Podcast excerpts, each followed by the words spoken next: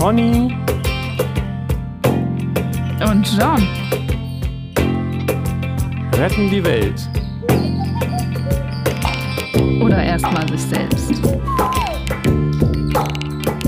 Heute Liebesbeziehungen, um andere glücklich zu machen. Hallo, bin ich da, bin ich da verbunden mit äh, Sengbusch? Mhm, ich glaube schon. Ja. Juhu, ein neues Jahr, ein neuer Podcast. Yes. Wollen wir einen Podcast machen? Wollen wir, unbedingt. Wir haben ja in der letzten Folge vor Weihnachten oder an Weihnachten, die wurde ja genau äh, als Weihnachtsgeschenk quasi rausgesendet, ähm, ziemlich viele Themen aufgemacht. So, ja. Also ich habe da noch so eine Liste und man könnte natürlich jetzt anknüpfen und sich davon was raussuchen. Ähm, aber du hast ja auch gerade ein interessantes Thema, finde ich, was dich beschäftigt, womit wir vielleicht anfangen können. Ja, das heißt, wir sozusagen, wir legen das Housekeeping auf später, sagst du? Also, oder hattest du sozusagen jetzt noch konkret was nachzureichen oder meinst du, wir haben einen bunten, bunt, äh, haben den Weihnachtskalender aufgemacht und einen bunten Blumenstrauß an Themen äh, herausgeholt? Für das neue dann, Jahr, genau. Für das neue Jahr, genau. Ja, so, genau. Okay. Ja, ich habe ein Thema. Ähm, ich habe ich hab, du, ich hab voll das Thema, ähm, Frau Doktor Okay. Sengbusch. Ähm, ich habe noch nicht so richtig die Kern- Kernbegriffe, aber wir werden ja während des Gesprächs wahrscheinlich irgendwas entdecken, was wir dann als Überschrift benutzen können. Aber ähm, wenn, wenn ich mal von dem Liebesbegriff ausgehe, ich rede jetzt tatsächlich von partnerschaftlich innenen Beziehungen, ähm, mhm. ähm, aber der, der universelle Liebesbegriff bedeutet ja eigentlich, dass man bedürfnislos ist. Das ist jetzt, oh, es ist, es ist schwierig. Einatmen. Fängt ja gut an. Naja, ich sag mal andersrum. Wenn man jetzt sozusagen nicht, äh, wenn man, man ist ja, man ist ja Liebe und Liebe ist ähm, bedürfnislos. Liebe will ja, ähm, ja, genau. Und ähm, die Frage ist für mich, Ähm, und ich finde, es ist ein extrem heikles Thema, das muss ich voranstellen, weil es, ähm, es ist wirklich sehr, sehr heikel aus verschiedenen Gründen, aber vor allem aus einem. Und auf der anderen Seite gibt es aber auch ja so ein, so ein Prinzip von Co-Abhängigkeit, wo man einfach sagt, nö, ich brauche ja nichts, Hauptsache, ne, happy wife, happy life, so nach dem Motto. Ähm, also wo man, wo das, das ist, dass man sagt, ich brauche, dass du glücklich bist, damit du mich dann glücklich machen kannst. So. Okay. Ja, und li- also nicht ich, ich, ich wirklich zu, Bedürfnislosigkeit, sondern eher das Verdrängen und Unterdrücken der Bedürfnisse. Ganz genau. Mhm. Ich, okay, dann habe ich es vielleicht doch halbwegs gut rübergebracht. Ich, hab, ich hätte mir das mal aufschreiben sollen. Weil, ähm, und die Schwierigkeit finde ich, auf, es gibt zwei Schwierigkeiten, die ich darin sehe. Zum einen, wenn ich bedürfnislos bin, warum bin ich denn überhaupt in einer Beziehung? Und die andere Frage ist, ähm, mhm. wie kann man das unterscheiden? Weil ich denke, dass viele Menschen, die in so einem Co-Abhängigkeitsmuster sind, sich dessen nicht bewusst sind und denken, ne, wieso, das ist doch Liebe. Ich gebe doch einfach die ganze Zeit rein. So. Mhm. Mhm. Und die Frage ist, was passiert, Ui. wenn man bedürfnislos in einer Beziehung ist?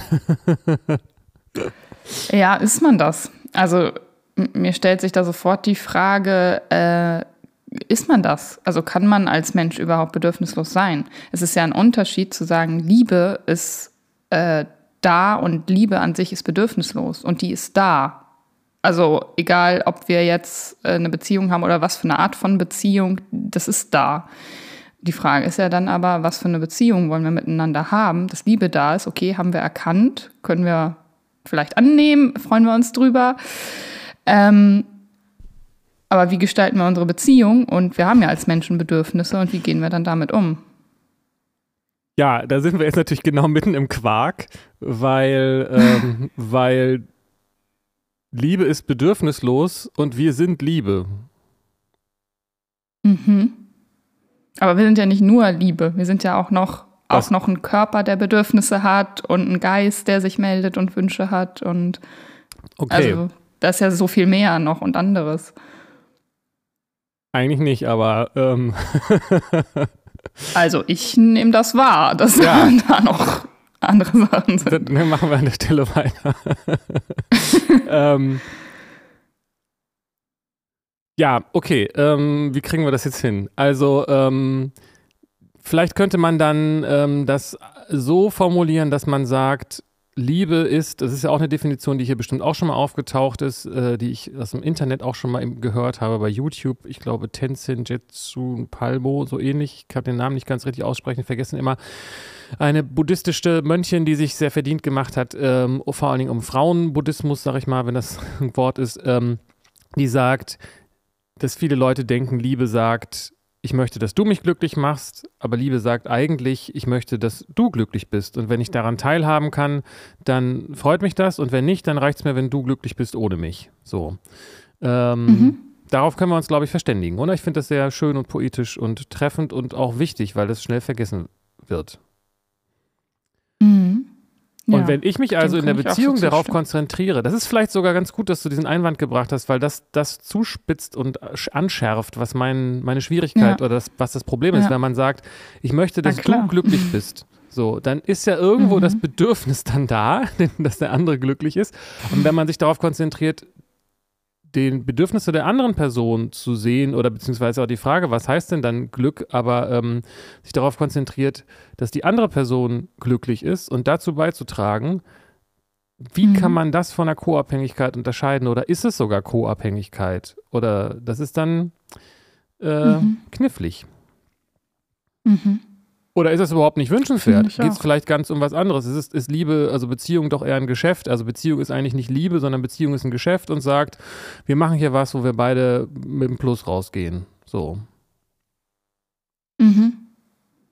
Ja, genau, deswegen meine ich ja, was für eine Art von Beziehung wollen wir miteinander haben? Also was wollen wir miteinander leben und teilen und machen? Also, dass da Liebe ist, ja. Also die ist ja aber überall, also zu, zu, zu jedem. Und zu jedem haben wir ja eine andere Art von Beziehung und machen unterschiedliche Sachen mit unterschiedlichen Menschen. So, ich mache ja mit meinen Eltern andere Sachen als mit meinen Kindern, mit meinen Freunden, mit meinen Partnern, mit äh, mir unbekannten Menschen. Also so, das heißt ja aber nicht, dass da überall keine Liebe ist oder eine unterschiedliche oder ich weiß es nicht. Also Liebe ist ja Liebe und da. Und ich weiß nicht, ob das... Ähm ob man das dann gleichsetzen muss oder sollte mit, wie führen wir eine Beziehung, weißt du?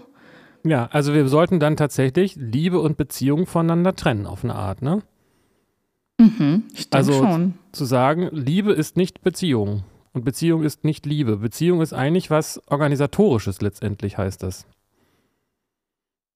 Genau, könnte man so sehen, ja.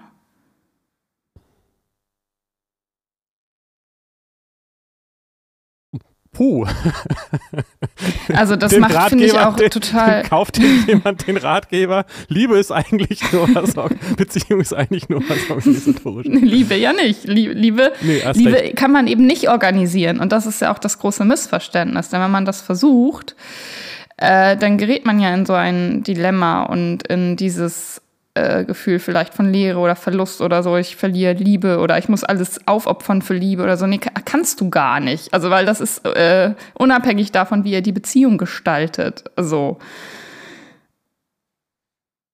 Mhm. Und, aber, hm.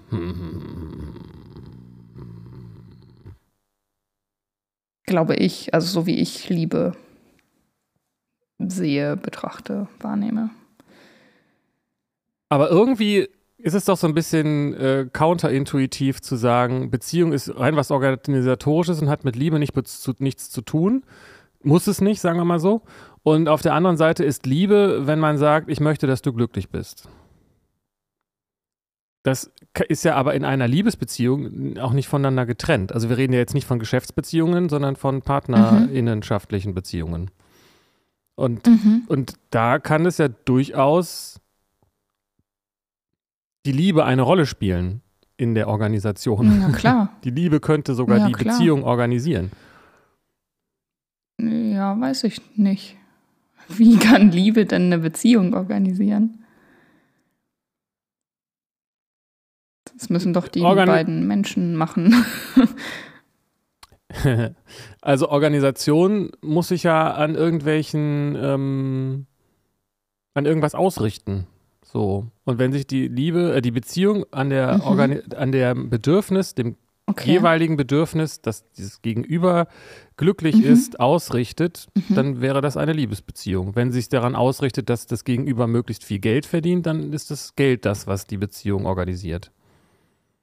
Mhm. Könnte man so betrachten, ja. Das heißt, wenn jetzt zwei Menschen aufeinandertreffen und sagen, äh, ich möchte, das, möchte dazu beisteuern, dass es dir gut geht, mhm. und dieser zweite Teil des Satzes ist natürlich auch der, der diese Co-Abhängigkeitskomponente rausnimmt, der nämlich sagt, und wenn du ohne mich zufrieden und glücklich bist, dann ist mir das lieber als mit mir und unglücklich. So. Genau. Das heißt, ähm, ich, das ist und, natürlich... Und bei der Co-Abhängigkeit ist dann ja aber auch wichtig, ähm, dass... Beidseitige im Blick zu haben. Also ich möchte, dass du glücklich bist, aber ist der andere, ah. schließt ja auch dieses Commitment. Möchte, ist das auf Augenhöhe, ist das gegenseitig? Ist das, das auch, ist ein interessanter äh, Punkt. Aber das ist nimmt er das auch als Wert, nachdem er diese Beziehung gestaltet, also nach Liebe? Das, Denn wenn das nicht so ist, dann ist das ja irgendwie unausgeglichen. Ich glaube, dass das, was du beschreibst, ähm, nicht der Unterschied zwischen Co-Abhängigkeit und äh, Liebe ist. Der Unterschied zwischen Liebe und Co-Abhängigkeit ist der, dass ich sage, ich brauche, dass du glücklich bist, im Gegensatz zu, ich finde es schön, wenn du glücklich bist, aber ich brauche das nicht zu meinem mhm. Glück, um glücklich zu sein. Mhm. Was du beschreibst, mhm. ist dann einfach eine, ähm, eine nicht symmetrische, sag ich mal, Liebesbeziehung, wie zum Beispiel unter, mhm. äh, zwischen Eltern und Kindern im Idealfall. Da sind die Eltern äh, ja... nicht davon abhängig sozusagen, dass das Kind glücklich ist, sollten sie zumindest nicht sein. Und das Kind hat aber nicht die Aufgabe dafür zu sorgen, dass die Eltern glücklich sind. Nee, natürlich nicht. Ja, aber es ist ja die Frage, ob die Aufgabe, ob das in einer Liebesbeziehung die Aufgabe ist, für einen, also dafür zu sorgen, dass der jeweils andere glücklich ist. Also muss der nicht selbst dafür sorgen, dass er glücklich ist. Naja, also so zu, dafür zu sorgen, ist, ist jetzt auch für mich, äh, ich weiß nicht, ob das jetzt eine ähm, Wortklauberei ist, aber zu sagen, ich möchte dazu beisteuern, ich freue mich, wenn du glücklich bist und wenn ich was dafür tun kann, mhm. ist es gut, ist vielleicht nicht ganz dasselbe, mhm. wie dafür zu sorgen, ich weiß nicht, ob du das meinst, aber ähm, mhm. ich meine, wenn, ja, genau, wenn zwei Menschen sich lieben in diesem Sinne und beide mhm. auch für sich selbst sorgen können, dass sie zufrieden und glücklich sind, dann sind sie halt einfach nur mhm. da. Genau, dann brauchen sie sich nicht, sind nicht voneinander abhängig, aber äh, können sich ja u- unterstützen und füreinander freuen, wenn der andere glücklich ist. Ja, und wenn sie aber sowieso auch unabhängig von, vom Gegenüber äh, glücklich sind, das ist dann halt mhm. der Punkt, weiß nicht, ob ich den am Anfang ge- gesagt habe, ich glaube schon, dann ist ja schon die Frage, warum ist man denn überhaupt zusammen? Ich kann, für genau. meine, ich, ich kann für mein Glück sorgen, weil ich bin ja Glückseligkeit selbst. Du auch. Ja. So, ja. What do we do now? Just me. ähm, aber vielleicht ist das auch genau, das, nicht besonders realistisch. Was meinst du, ist nicht besonders realistisch? Naja, das ist genauso, ähm, wie du anfangs eingewandt hast. Wir haben ja auch einen Körper und Bedürfnisse und sind ja Menschen und so weiter. Und ähm, mhm. das heißt, es gibt wahrscheinlich schon auch nochmal immer ein bisschen was, was man miteinander machen kann, um, um dafür zu, beizusteuern, dazu beizusteuern, dass, dass es besser ist, dass es einem besser geht. Genau. Also das ist ja das, warum ist man dann miteinander zusammen? Das ist ja, müssen die Leute, die zusammen sind, ja für sich selbst rausfinden, das Warum, was die miteinander sollen und wollen. Also gibt es ja unterschiedliche Motive, weil man eine Familie gründen will, weil man zusammen alt werden will, weil man zusammen eine Aufgabe hat und gern miteinander arbeitet, weil man, also was weiß ich. Finde ich gut, weil das nämlich bedeutet, dass das, das sind alles Dinge, die nicht ähm, ähm, voraussetzen, dass man die zu seinem Glück braucht. Ne? Es kann sein, dass man sagt, äh, genau. das ist jetzt das Richtige, dies oder das zu tun. Das muss aber nicht heißen, dass ich das zu meinem Glück brauche. Das kann ich, ich kann zufrieden und glücklich sein und trotzdem noch was machen. Auch mit mhm. einer anderen Person zusammen. Na klar. Naja, die meisten machen ja Dinge, um glücklich zu werden. Behaupte ich mal. Ja, aber das ist ja eben ein Trugschluss. Also...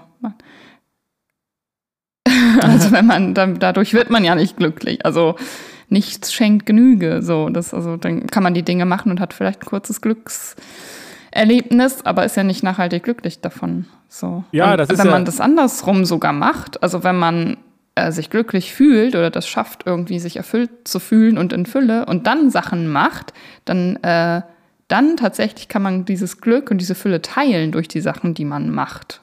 Und das führt dann irgendwie zu, also dann ist das Glück nochmal auf eine andere Weise spürbar oder tatsächlich größer, glaube ich. Aber nicht eben durch die Sache, dass man es dadurch bekommt, sondern weil man es eben teilt, das, was man hat bereits. Ja, das ist, das ist, hm, ich glaube, ich bin mir nicht ganz sicher, ob ich das verstanden habe, aber ähm, ein gemeinsamer Freund hat ja auch gesagt, er hat einen Podcast gehört und meint, er findet es lustig, dass wir zwischendurch nicht ganz sicher sind.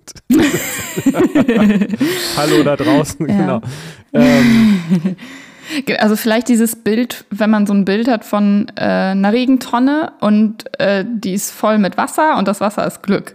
Und wenn man dann äh, das so, und das ist unerschöpflich, die füllt sich auch immer wieder von selbst auf, weil man selbst für seinen Glückszustand und seine Fülle sorgt. Und wenn man aus diesem Zustand agiert und immer gibt und Wasser und Glück daraus gibt, dann ist das ja, gibt man das so in die Welt und äh, verliert es aber nicht dabei.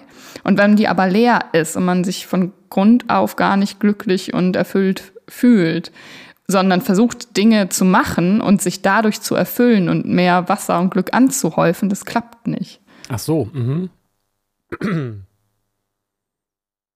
Ich habe das gerade vielleicht dann falsch verstanden, weil das für mich so klang, als ob sozusagen, dass man dann eben doch sein Glück äh, das für sich braucht, andere glücklich zu machen. Aber du meinst, das passiert quasi automatisch, dass wenn man selber gesagt, wieso, ich habe doch genug Wasser, kann doch jemand was gebrauchen, mhm. hier, hier sprudelt es gerade. So. ja, ja, ja, genau. So, genau.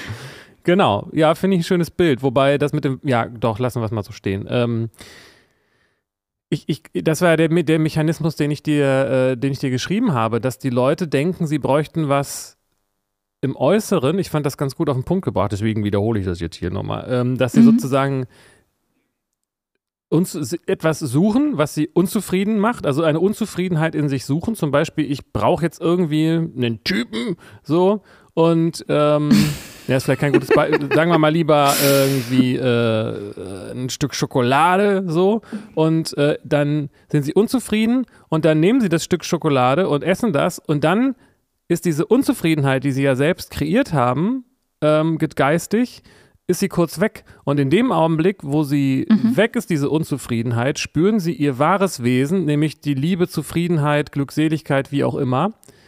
Das ist der Urzustand.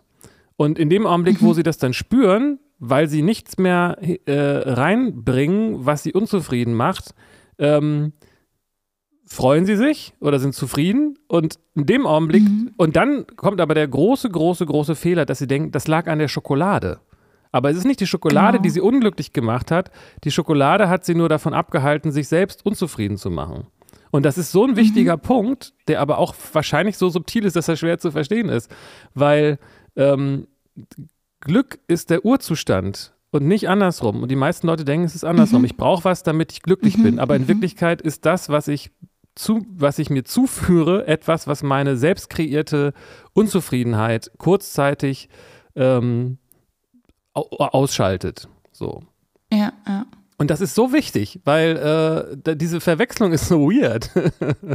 Ja, ja. Aber die ist auch so, so, so doll und so, so präsent und wir wachsen so auf und lernen das so. Also ich weiß noch, dass ich als Kind und in der Schule und so immer gedacht habe, boah, ich will nicht werden wie die großen Leute. Alle sind unglücklich. Warum sind denn alle Menschen, alle Erwachsenen so unzufrieden? So, das ist doch nicht normal, oder ist das normal? Und dann war ich selbst halt irgendwann wahnsinnig äh, unzufrieden und traurig und so und war in Therapie und meinte meine Therapeutin, ja, aber ist ja nicht normal, dass die sich so fühlen. Und ich dachte, doch, was? Alle fühlen sich doch so.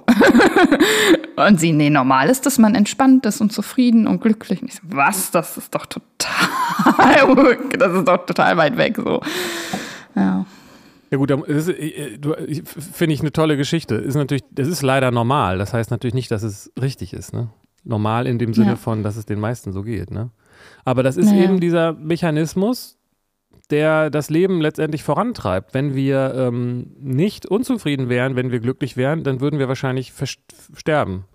Ist natürlich die Frage, wie weit man das, äh, wie weit man das dreht, ne? Was man alles denkt, was man braucht, um glücklich zu werden. Aber das macht ja das Leben aus, mhm. dass es seinen Zustand verbessern mhm. will. Das ist, das ist eine Eigenschaft mhm. des Lebens, sonst würde es das gar nicht geben. Ja. Kann sein, genau. Okay, ist ein kleiner, kleiner, kleiner Bogen sozusagen, aber es passt ja und gehört hier irgendwie auch ähm, rein. Genau, also auch äh, wenn man denkt, man braucht den Partner zum Glücklichsein oder kann erst dann in einer vollkommenen Beziehung glücklich sein und sowas, ist das ja eben auch ein Missverständnis. Ja, vor allem, weil auch die Frage wäre, ähm, was das ist. Mhm. Aber das finde ich gut, weil das nämlich bedeutet, wenn beide zufrieden sind, heißt es nicht, dass sie nicht trotzdem eine Beziehung, eine, eine, auch eine Liebesbeziehung, aber sozusagen, vielleicht könnte man dann auch da an der Stelle so ein bisschen dieses Prinzip ähm, sehen, dass wenn man glückselig ist, dann ist man ja auch eins. Und wenn man dann in einer ähm, Beziehung ist, wo beide Teile oder alle oder wie auch immer ähm, ähm, zufrieden sind, dann ist das sozusagen ein gemeinsamer, äh, ein gemeinsamer, was hast du gesagt, Topf, äh, äh, Eimer oder was auch immer, ja, ja. aus dem sozusagen die Glückseligkeit heraussprudelt und die man dann wieder mit anderen teilen kann. Dann geht mhm. es, dann kann man sozusagen Next-Level-Beziehung, ähm, wir sind nicht zusammen, ähm, also ich bin nicht mit dir zusammen, weil ich möchte, dass du glücklich bist, sondern wir zusammen sind eins und wollen, dass andere glücklich werden. Mhm. Nicht eins im Sinne von Verschmolzenheit, ne? Das ist auch wieder ein wichtiger, nee, wichtiger verstehe. Punkt. Das ist manchmal ja. so, so schwer, dass, weil das so Begriffe sind, die auch ganz anders interpretiert werden könnten. Genau. Und ich finde es auch ähm, gut oder schön zu sehen, dass wenn zwei zufrieden sind und miteinander eine Beziehung haben, dass das nicht heißt, dass die bedürfnislos sind oder sein müssen, sondern dass man sich durch Also, dass man wahrnimmt, dass man ja auch einen Körper hat, der Bedürfnisse hat, die man teilen möchte miteinander oder geistige Bedürfnisse, die man miteinander teilen möchte, dass man dadurch ja ganz viel Freude zusammen und Lust und Genuss und sowas erleben kann. Und das muss sich nicht widersprechen. Also man kann ja auch, wenn man sich das mal nicht erfüllt, äh, trotzdem zufrieden sein und bleiben. Ähm, aber man kann ja auch diese, also es sind so unterschiedliche Ebenen, die man miteinander teilen und leben kann und gestalten kann. Dann müssen wir aber klären, wie das sein kann, dass man einerseits zufrieden ist und andererseits Bedürfnisse hat. Beim Bedürfnis ja, wir sind, heißt ja doch erstmal, dass man mit irgendwas unzufrieden ist, oder?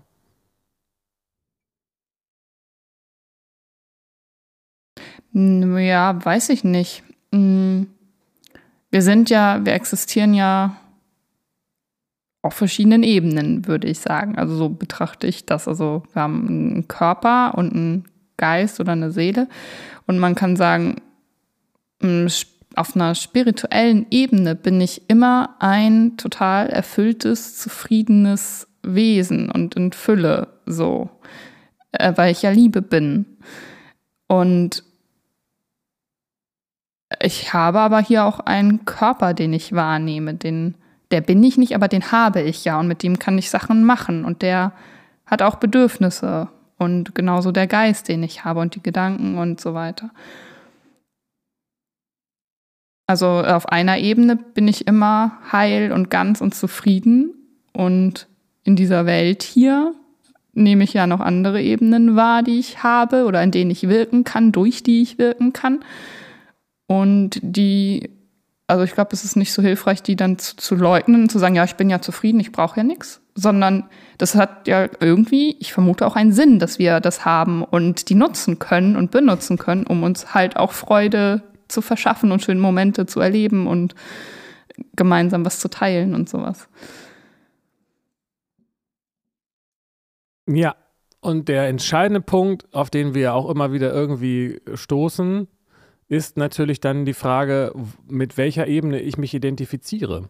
Wenn ich auf, wenn ich weiß und äh, auf, auf dieser, dass das auf dieser absoluten Ebene, sage ich mal so, als ob ich es mir gerade selbst ausgedacht hätte, aber es in tausend Texten steht, ähm, auf der absoluten Ebene ähm, gibt es ja dieses Bedürfnis nicht, aber auf der relativen Ebene. Das heißt aber, die Frage ist, ähm, denke ich, dass ich das bin, was auf der relativen Ebene ist? Oder mhm. weiß ich, dass ich das Absolute bin und nehme aber wahr, dass da auch diese Bedürfnisse sind, aber ich bin eigentlich davon unberührt. Mhm. Und diese Identifikation ist ja gerade auch in, natürlich insbesondere in toxischen Beziehungen, dass, dass ich dann denke, ich bin das, was das jetzt braucht hier, dieses, was auch immer. Nähe, Distanz, keine mhm. Ahnung, so. Das heißt, bin ja, ich mit genau. meinen Bedürfnissen identifiziert oder nicht? Das lässt sich ja sicherlich auch psychologisch so ähm, äh, beschreiben, mhm. ne? Mhm. Das ist ein bisschen, deswegen ist es paradox, weil ich quasi sage, ich äh, Ich, ich, ich äh, nehme wahr, dass da etwas ist, was, was, was etwas braucht, aber das ist, davon bin ich unberührt. Es ist so, es ist ein bisschen aber, aber das ist der Punkt. Also ähm, mhm. ein wichtiger, ein wichtiger Punkt in diesem Ganzen ist die Frage, wie ich darauf reagiere. Also wenn ich merke, mhm. da ist ein Bedürfnis, ähm, nehme ich das dann einfach erstmal so wahr oder gehe ich dem dann unmittelbar nach? Und das hat dann was mit Achtsamkeit zu tun, nehme ich mal an. Ja, genau. Lasse ich mich durch die Bedürfnisse bestimmen oder kontrolliere ich das, wie ich mit denen umgehe und was ich mir wie erfülle, so? Ja, da habe ich neulich einen schönen äh, ähm, YouTube-Dings mal wieder gesehen, wo jemand differenziert hat, das war Englisch zwischen Control und, und, und Adjust. Ich würde sagen, Adjust könnte man jetzt mal übersetzen mit ähm, vielleicht regulieren. Und der hat gesagt, mhm. das ist ein Shaolin-Mönch gewesen, und der hat gesagt, wenn ich etwas kontrollieren will, dann ist es etwas Fremdes. Und wenn ich etwas mhm. äh, adjusten, also regulieren will, dann ist es ein Teil von mir. Das fand ich total gut. Also wenn ich, ich, wenn ich merke, da ist etwas, ein mhm. Bedürfnis und ich kann damit jetzt arbeiten, weil es ein Teil von mir ist, ähm, mhm. dann, dann nehme ich es erstmal an und muss es sozusagen zu etwas von mir machen. Und wenn ich sage, mhm. ich kontrolliere es, dann, dann ist es für mich was Fremdes und dann kämpfe ich dagegen. Mhm. Ja, verstehe. Ja, regulieren ist der, der also es ist nur so eine Begrifflichkeit, Begriff. aber das, die, die Idee, die mhm. dahinter steckt, finde ich, finde ich gut. Ja. Es geht ja auch nicht um Gefühlskontrolle, sondern um F- Gefühlsregulation sozusagen, ne? Weiß nicht, ob das ein Begriff ist. Ja, ja.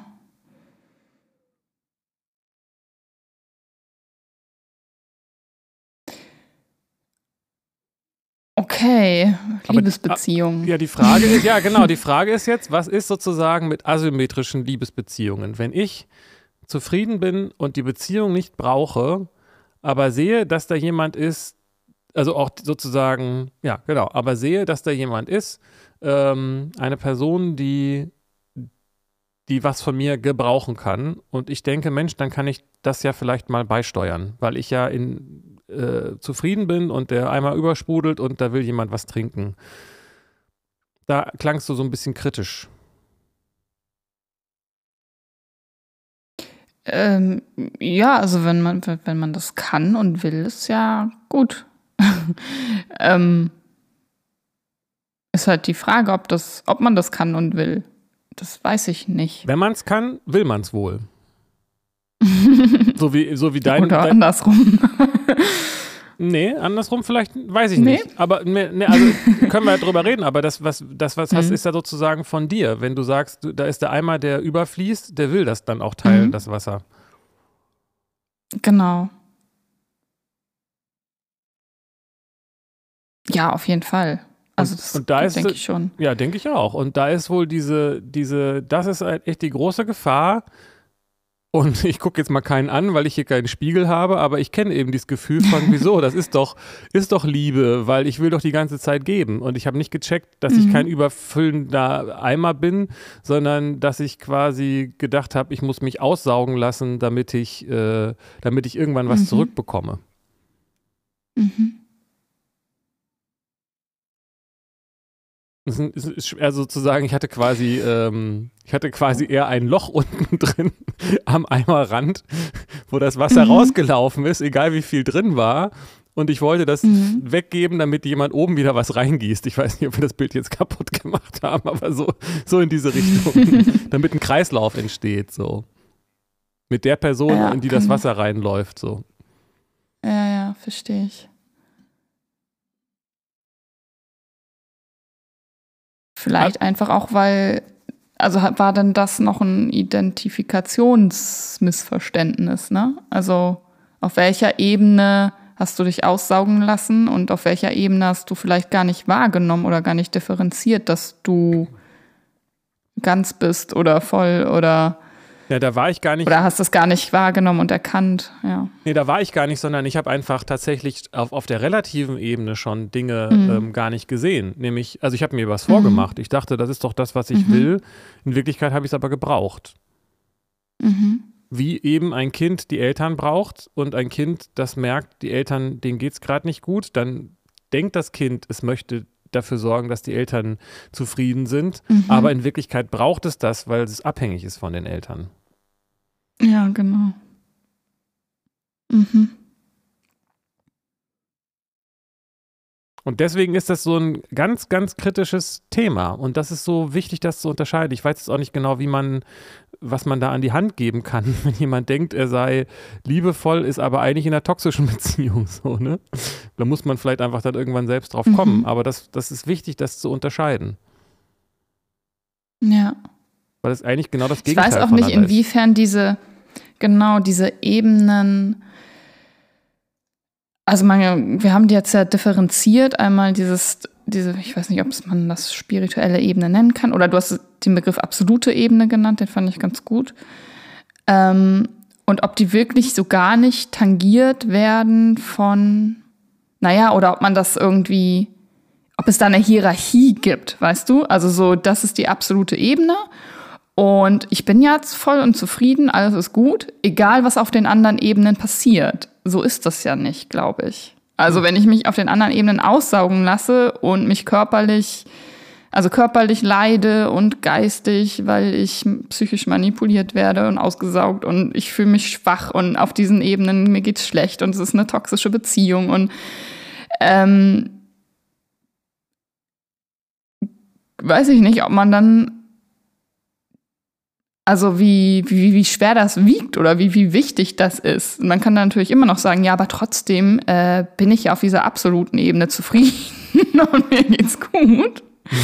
äh, aber diese anderen Ebenen, das ist ja nicht so, dass die gar keine Rolle spielen. So. Ja, also was passiert denn, wenn man versucht, eine absolute Ebene mit einer relativen zu vergleichen und in eine Beziehung zu setzen? und sie ja, relativ schwierig. Zueinander zu sehen, mhm. dann ist man halt nicht auf der absoluten Ebene, ja. sondern dann ist es relativ. Und der Punkt ist, dass die beiden Ebenen nichts miteinander zu tun haben quasi. Und dann kommt es darauf an, welche, mhm. welche Schule du fragst, welche spirituelle äh, ähm, Lehre sozusagen, die aber ja eigentlich eben das Problem hat, nie hinreichend sein zu können, weil man mhm. die absolute Ebene nicht mit Worten beschreiben kann, weil Worte immer relativ sind. Sie sind immer Gedanken und Gedanken genau. sind immer eine Illusion. So. Ja. Das heißt, so wie du das gerade formuliert hast, ist das Ich, was du da meinst, nicht das absolute Ich, sondern vielleicht einfach nur eins, das äh, äh, auf der relativen Ebene ein bisschen mehr Abstand hat. Mhm.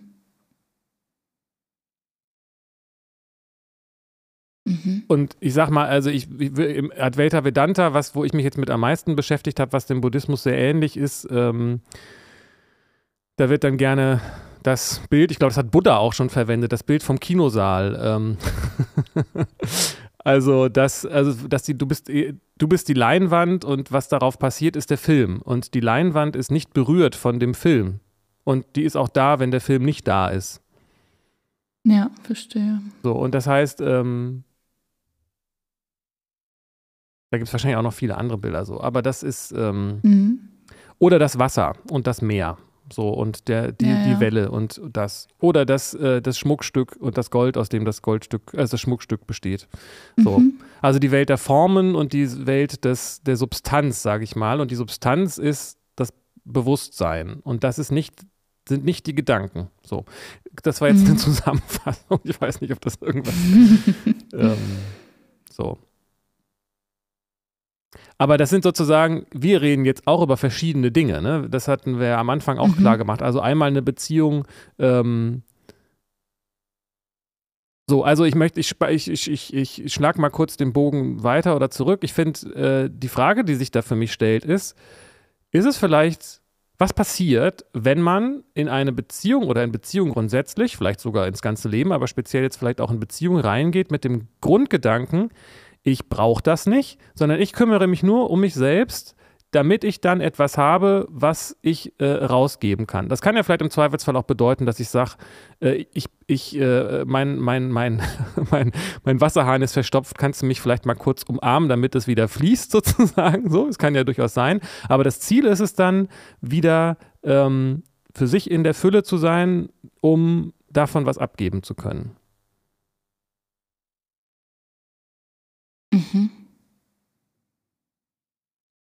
Also genau das Gegenteil ja, von dem, wie naja, die meisten ich weiß gar in Beziehung nicht, ob diese, gehen. Ja. Ja, ja. Also das Ziel für sich in Fülle zu sein, also das ist, ich glaube, das ist, dieses, der Zustand ist ja immer da, wie du gerade meintest, das ist ja immer da, die, also diese Ebene. Es gibt ja gar nicht den Zustand, dass diese Fülle nicht da ist, die Liebe. Richtig. Das Bewusstsein oder so. In, insofern kann ich es ja auch nicht, nicht, nicht auffüllen und nicht, es wird auch nicht weniger, es ist da. Ich kann aber in einem Zustand sein, dass ich es erkenne, also immer mehr erkenne oder eben nicht. Und ähm, dann entstehen Missverständnisse. Also wenn ich denke, dass oder das nicht wahrnehmen kann, nicht nee, erkennen kann, dass das da ist, dann ähm, denke ich, ich muss mir das irgendwie anders beschaffen oder brauche eben was, so. Und wo wollte ich jetzt hin? Ja, also was du jetzt beschreibst, ist quasi dann äh, das, was ich gesagt habe mit dem, mit dem, mit dem Gedanken, so wie ich das jetzt verstehe, ähm, ich nehme jetzt Spiritualität als mein äh, Nachfüllwerkzeug, sag ich mal. Ne? So kann man das vielleicht sagen. Könnte man ja auch anders machen. Aber man könnte ja auch, also man könnte ja auch gucken, dass man einfach, weiß ich auch nicht, psychologisch und materiell oder wie auch immer für sich ähm, zufrieden ist. Ich sage nicht, dass das besser ist, das Gegenteil. Aber, ähm, mhm. aber das ist ja nicht die einzige Möglichkeit zu sagen, ich bin erst dann in Beziehung, wenn ich erleuchtet bin, sozusagen. Nee, klar. Ja. Und es ist ein bisschen schwierig, auch da an der Stelle, weil ich das so wahrnehme, dass gerade vielleicht auch ähm, in so der Szene, sage ich mal, sich das dann so eingeredet ja. wird, dass man sagt, ja, aber ich bin doch die Liebe und so, aber wenn man es nicht weiß, dann, darf, dann bringt es auch nichts, das so zu tun. Und das ist ein Problem, wenn, mhm. weil das Beste ist, man weiß es. Das Zweitbeste ist, man weiß es nicht und möchte dahin. Das Drittbeste ist, man weiß gar nicht, wovon die Rede ist. Und das Schlechteste ist, man denkt es zu wissen, aber es ist falsch. Weil dann hat man einen ganz schön weiten Weg vor sich. Mhm. Und das heißt, wenn man es nicht weiß, dass man die Liebe ist, dann ist es gut, sich das auch einzugestehen und zu sehen, was du sagst, dass da Bedürfnisse und Mängel, Mangelgefühle und so weiter sind. Weil sonst macht man sich ja was vor. Genau. Ja.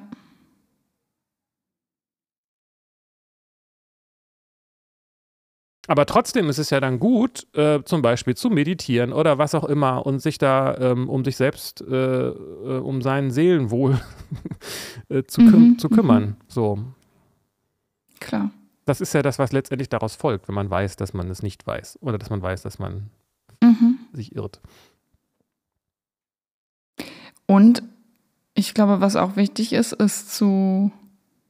zu sehen, dass, wenn man das weiß, dass man Liebe ist und zufrieden und voll und glücklich, ähm, dass das nicht bedeutet, dass man die, die anderen Ebenen, die wir hier wahrnehmen in dieser Welt, nicht äh, sich da nicht aussaugen lassen muss. Also, weil aus diesem Grund, ja, ich bin ja, bin ja Liebe und bin ja voll. Also, äh, sich seinen Körper und seinen Geist und seine Seele zu schützen oder dafür zu sorgen, dass damit liebevoll umgegangen wird oder die Bedürfnisse auf diesen Ebenen erfüllt werden, das ist ja, ähm, das ist nicht weniger spirituell oder, oder sowas. Also das in dieser, gerade weil du diese Szene angebracht hast, so eine ja. psychospirituelle Guru-Szene, die da habe ich manchmal den Eindruck, da ist es dann so, als wenn man sich dafür einsetzt, auf diesen Ebenen ähm,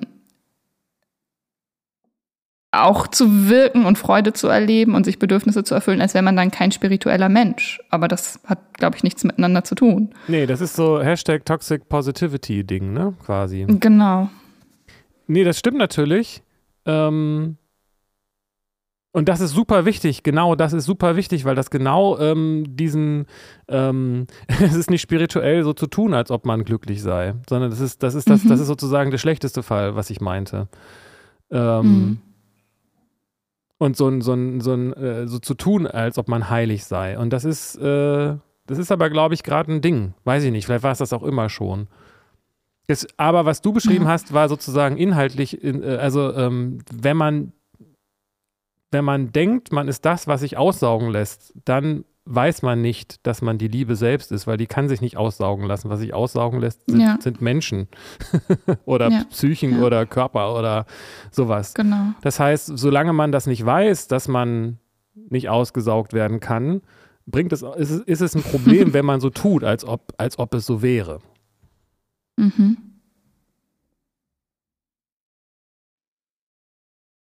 Weil man dann ausgesaugt wird und es verdrängt. Und das ist ganz schmerzhaft. Ja. Aber man könnte ja auch auf andere Art und Weise, das ist ja auch jetzt nicht, es ist ja auch nicht eine Frage von, von Schwarz und Weiß oder absolut und relativ, sondern wenn man sagt, ähm, das ist meine Haltung, mit der ich in die Beziehung reingehe. Nicht, wie ich so das von mir kenne und auch bei anderen wahrnehme, ich möchte eine Beziehung, weil ich brauche das und ich will jemanden haben, der mich glücklich macht. So.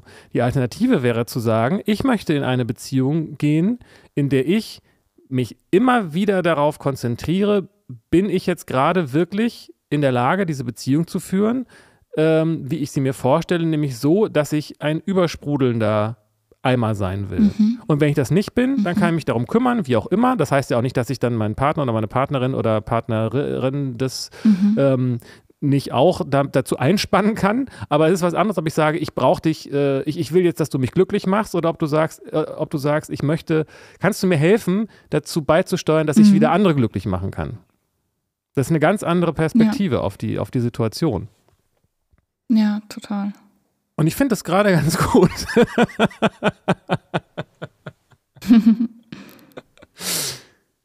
Weil es nämlich, ähm, ich denke, das könnte man auch, als, auch als spirituelle Praxis tatsächlich sogar bezeichnen. Mhm. Zu sagen, ich möchte, ich, nicht, ich möchte nicht andere glücklich machen, um glücklich zu werden, sondern ich möchte glücklich sein, um andere glücklich zu machen. Und das ja. ist auch so eine Anti-Ego-Praxis dann. Ja.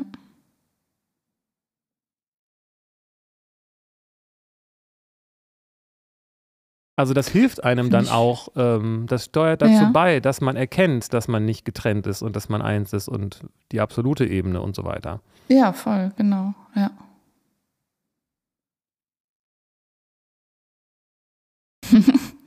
Fand ich cool, da nochmal drauf zu gucken. Also auf, auf Liebe und Beziehung und Liebesbeziehung und hat Liebe überhaupt was mit Beziehung zu tun und so weiter.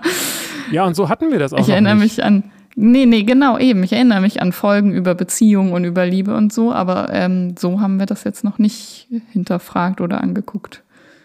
Genau, und ich habe den Eindruck, wir haben eigentlich beide Themen, mit denen ich da so, äh, also beide Schwierigkeiten oder alle, äh, also diese, einmal war für mich die Frage, ähm, wenn ich so in eine Beziehung reingehe, was, was bleibt denn dann eigentlich noch übrig zu tun? Insbesondere, wenn dann beide so, so sind.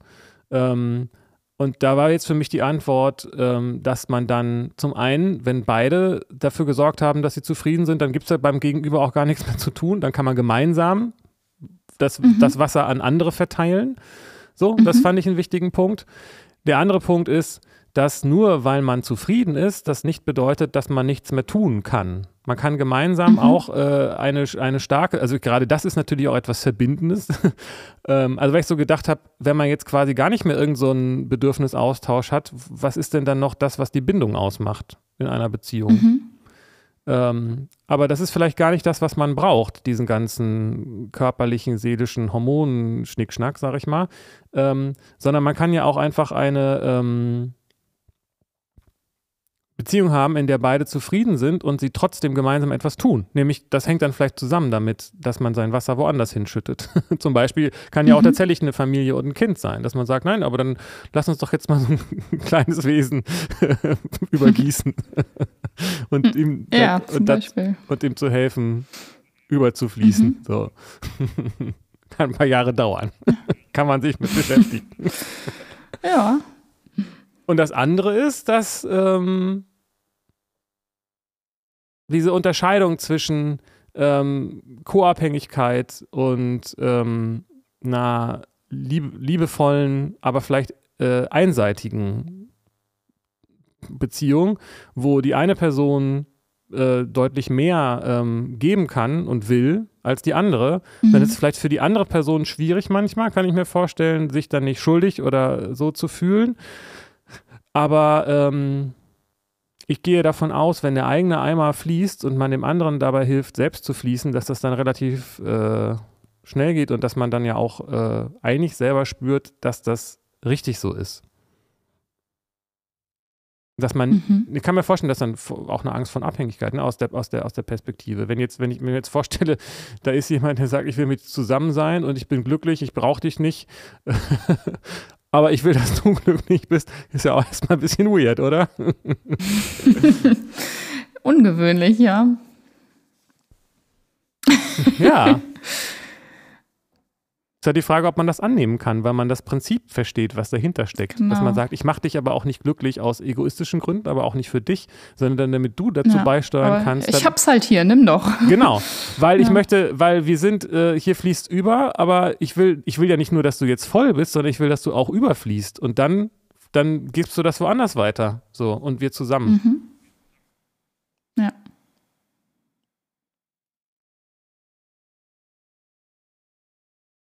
Eigentlich ganz schön. Finde ich auch.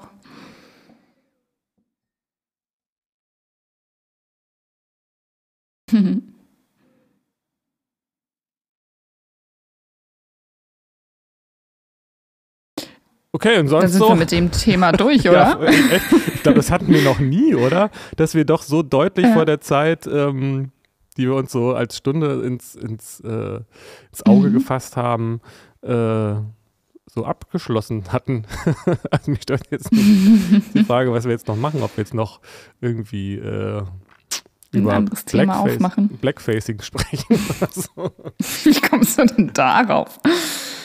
Ich hatte das, ich habe vorhin was gesehen mit, mit Jim Knopf und da war es eine Blackfacing-Rolle und ich habe mich gefragt, ist das jetzt, ja. ist das jetzt scheiße? Oder ich meine, es war dann in dem Fall eine Frau, aber ähm, also ich weiß nicht, ob das irgendwas verbessert, aber es, es ist vielleicht. Dann ist egal, ja. Nee, es hat ein bisschen anderen Geschmack, wenn man schon sagt, es ist auch, es ist auch eine Hosenrolle und gleichzeitig aber auch ähm, Blackfacing, hat es was anderes, mhm. finde ich zumindest. Und das ging dann auch um Othello so. Ich gedacht habe, ja, weiß ich nicht. Äh, ist es Blackfacing oder ist es nicht im Kern schon Rassismus mit Jim Knopf? Und dann haben sich dann, das war ein, dann habe ich, hab ich gegoogelt und einen Artikel gefunden, der, der sich das draufgestürzt hat. So. Ähm, aber ich weiß nicht, ob das jetzt ein gutes Thema ist. Weiß ich auch nicht. Kann ich gerade irgendwie auch nicht so viel zu. Also fühl ich, ich fühle es gerade nicht. Nee, ich auch nicht. Ich, das war, war ja auch eigentlich ja. nur ein Witz. Aber hatte mich doch irgendwie beschäftigt, ja. weil es knifflig ist, das Thema. Okay. Wie alle diese Themen. Hast du denn noch was auf der Liste? Du hast doch jetzt eine Liste geschrieben. Habe ich das richtig verstanden? Ja, also in meinem Kopf ist die Liste auf, auf jeden Fall von den Themen, die wir aufgemacht haben an Weihnachten. Gibt es da ähm, noch eins, das wir noch schnell mit noch durchschlagen können? Ja, ich weiß nicht, so jetzt so ganz schnell. Nee, ich glaube, das ist nicht so cool. Aber ich könnte was erzählen, was mich gerade viel beschäftigt und ja, eine Frage komm. aufmachen und mal gucken, wie weit wir damit kommen und sonst können wir die ja weiter mitnehmen in die nächste Folge. Erzähl einen Schwank aus deinem äh, Leben. Und zwar begegnet mir das total viel in diesem Kinder- und Jugendhilfebereich, aber auch teilweise mit, wenn ich mit Erwachsenen in Therapie arbeite oder überhaupt Suchthilfe und sowas. Ähm, Diese Resignation von wegen, mein Leben hat ja keinen keinen Sinn oder kein, kein, keine Perspektive mehr, weil Klimawandel, weil in, also es gibt keine glückliche, rosige Zukunft hier für den Planeten und damit für mich. Und warum sollte ich dann Kinder in die Welt setzen? Dann fällt das schon mal weg. Äh, dann jobmäßig, ja, weiß ich auch nicht. Also die Aussichten sind auch nicht so gut. Und Rente ja eh nicht. Und ein Haus mir leisten, wie das mal vor Generationen war, dass das so ein Ziel ist, ist auch kein Thema mehr. Und dann auch noch Krieg in der Welt und so weiter. Also es ist so irgendwie so grau und perspektivlos und die Krisen und Katastrophen sind so, so doll da, dass ich einen so großen Zynismus erlebe, vor allem in der jüngeren Generation, ähm, dass ich da manchmal so ratlos vorstehe und so betroffen und traurig bin und auch nicht, ja, keine Antworten denen geben kann oder das Gefühl habe, ich kann denen keine zufriedenstellenden Antworten geben darauf, warum sie nicht sich betrinken und rauchen und ihr kurzfristiges Dasein äh, in Glücksgefühlen ertränken sollten, weil es ja eh keine Perspektiven gibt, so, weil die Welt geht ja unter, so ungefähr. Das beschäftigt mich gerade sehr viel. Ja, kann ich gut verstehen. Äh, solche Phasen kenne ich von mir auch. Und es ist halt auch ein Problem und ich würde sagen, also ich habe jetzt keine, ähm, also ich glaube, was man in vielen, wie in vielen Fällen machen kann, ist halt das erstmal anzuerkennen, ohne sozusagen, weißt, ne, also ohne jetzt Tipps zu geben mhm. quasi, aber das ist natürlich nicht, mhm. nicht, nicht, nicht äh, das Ende vom Lied. Aber erstmal würde ich sagen, dass die Ursache doch dafür ist, dass wir hier in so einem krassen materiellen Wohlstand gelebt haben und immer noch leben natürlich und so ein Versprechen darauf haben im Kopf, dass es immer besser wird und jetzt wird es eben gerade nicht besser, sondern es wird vielleicht mhm. auf eine Art sogar schlechter.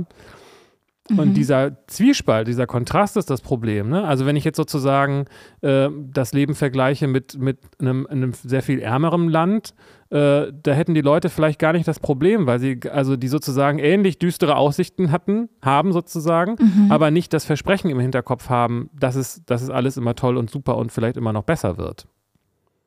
Mhm. Weißt du, was ich meine? Ja, ich weiß, was du meinst. Ich frage mich nur, ob das so eine große Rolle tatsächlich spielt. Also das ist da und ich glaube auch, das spielt da mit rein.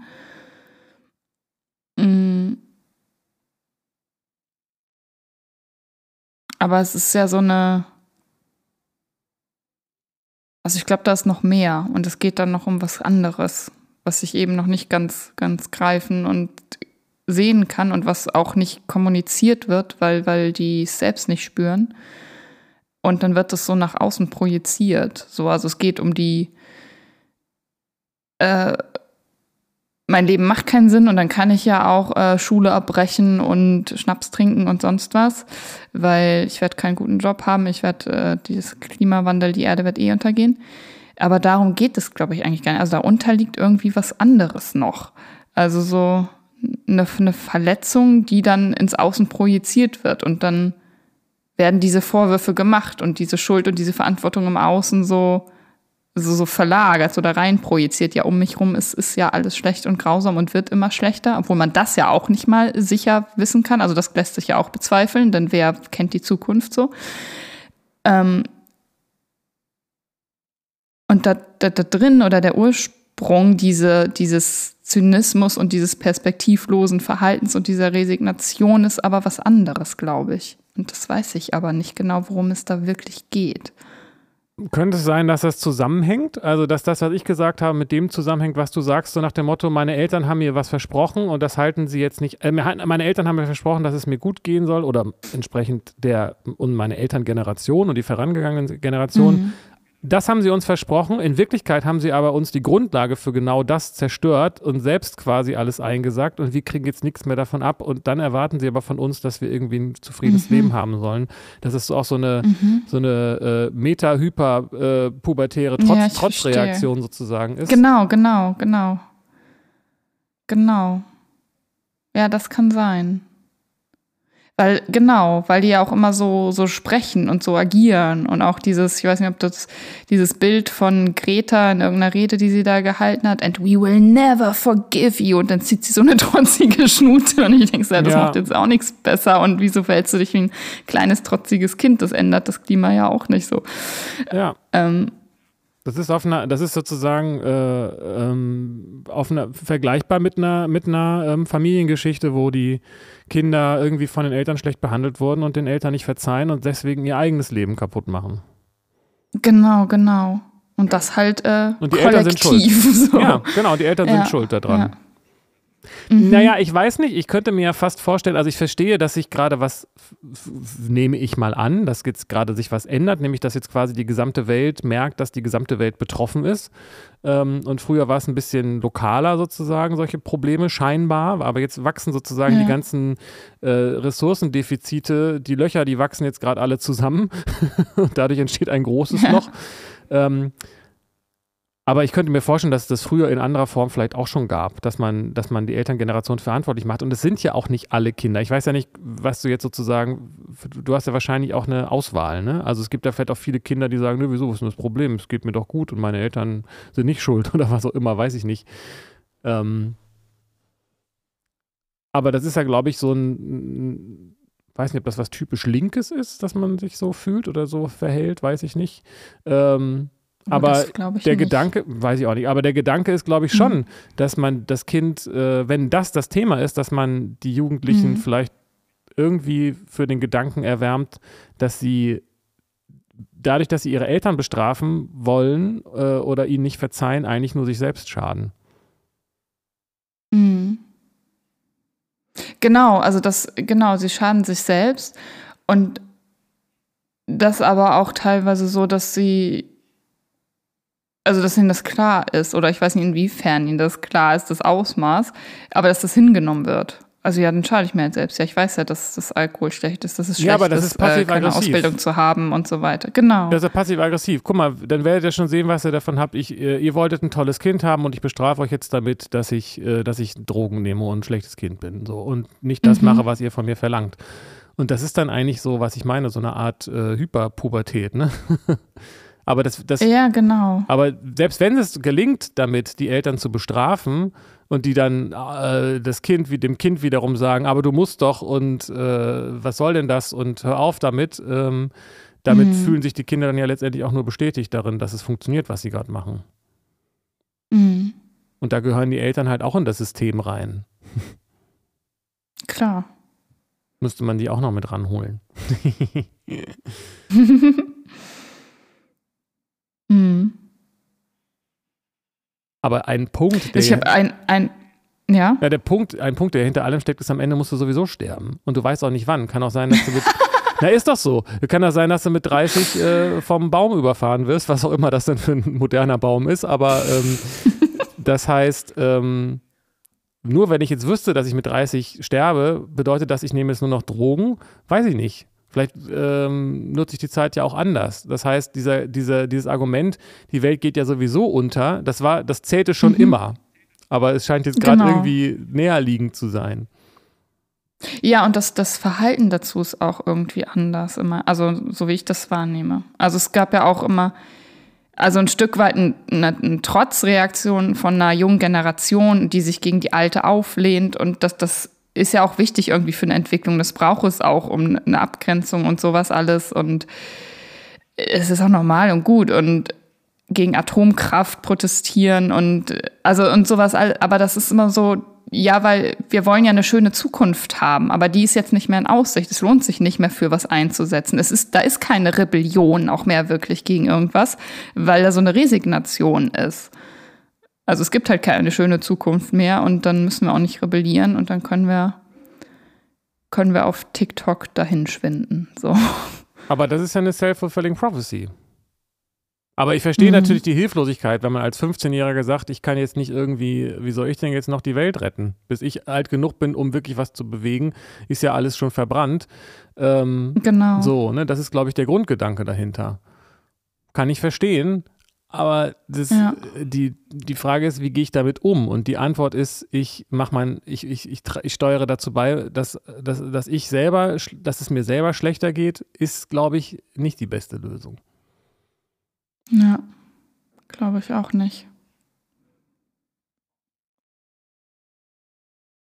Aber ja, es ist also so schwierig, dem, dem zu begegnen. Also das, äh, ich weiß ganz klar für mich, das ist nicht die beste Lösung, aber äh, den jungen Leuten, die so perspektivlos und so verletzt sind, ähm, zu sagen, es ist nicht die beste Lösung, dir wenigstens kleines Glück durch äh, sonst was zu verschaffen, das ist total schwer, also da durchzudringen und sich mit denen zu connecten, finde ich. Naja, die Frage ist, ob ihnen dieser Mechanismus bewusst ist, weil in dem Augenblick, wo du sagst, das ist nicht die beste Lösung, bist du ganz schnell auf der Seite der Eltern, die sagen, du sollst, du sollst, genau. doch was, du sollst dich vernünftig naja. verhalten, damit was aus dir wird. So, ne? Und, ich, ähm. und deswegen ist es, glaube ich, wichtig, überhaupt erstmal zuzuhören und Und einen anderen Pol zu, ein anderer Pol zu sein als die Eltern, die, also die vermeintlich äh, sozusagen, das, die da bestraft werden. Und auch, und auch nicht der Pol zu sein, mit dem die dann hauptsächlich wahrscheinlich zu tun haben, mit Gleichgesinnten, die sagen, ja, aber es ist doch sowieso alles scheiße. Und ich glaube, das ist vielleicht mhm. dann das, was man tun kann. Weder das eine noch das andere zu sein und den Spiegel vorzuhalten und zu sagen, ja, w- w- ähm, ist deine Sache, aber ich weiß nicht, was machst du denn da eigentlich gerade und warum? Ja, ja, genau. Ja, ich glaube auch, ein klarer Spiegel ist ganz wichtig. Und da, und da hilft, glaube ich, wirklich auch dieses Validieren, einfach mal zu sagen, ja, ich, was ich gerade gemacht habe, ich verstehe das, dass du, dass du das scheiße findest, so, ne? Ja. Und ich glaube, das ist was, was die Eltern wahrscheinlich äh, dann unter Umständen, was, was solche Kinder und Jugendlichen vielleicht nicht oft genug hören. Einfach das nur mal mhm. zu verstehen, dass das scheiße ist. Mhm. Und dass es auch unfair und ungerecht ist, dass es bei den Eltern anders war und Total. so weiter. Ja. Was? Ja, ich habe gerade ein neues Buch angefangen, Gegen die Ohnmacht. Ähm, da geht es, glaube ich, so um dieses Thema. Es ist von Luisa Neubauer, das hat sie mit ihrer Oma zusammen geschrieben. Also Ach, auch noch schön. generationsübergreifend.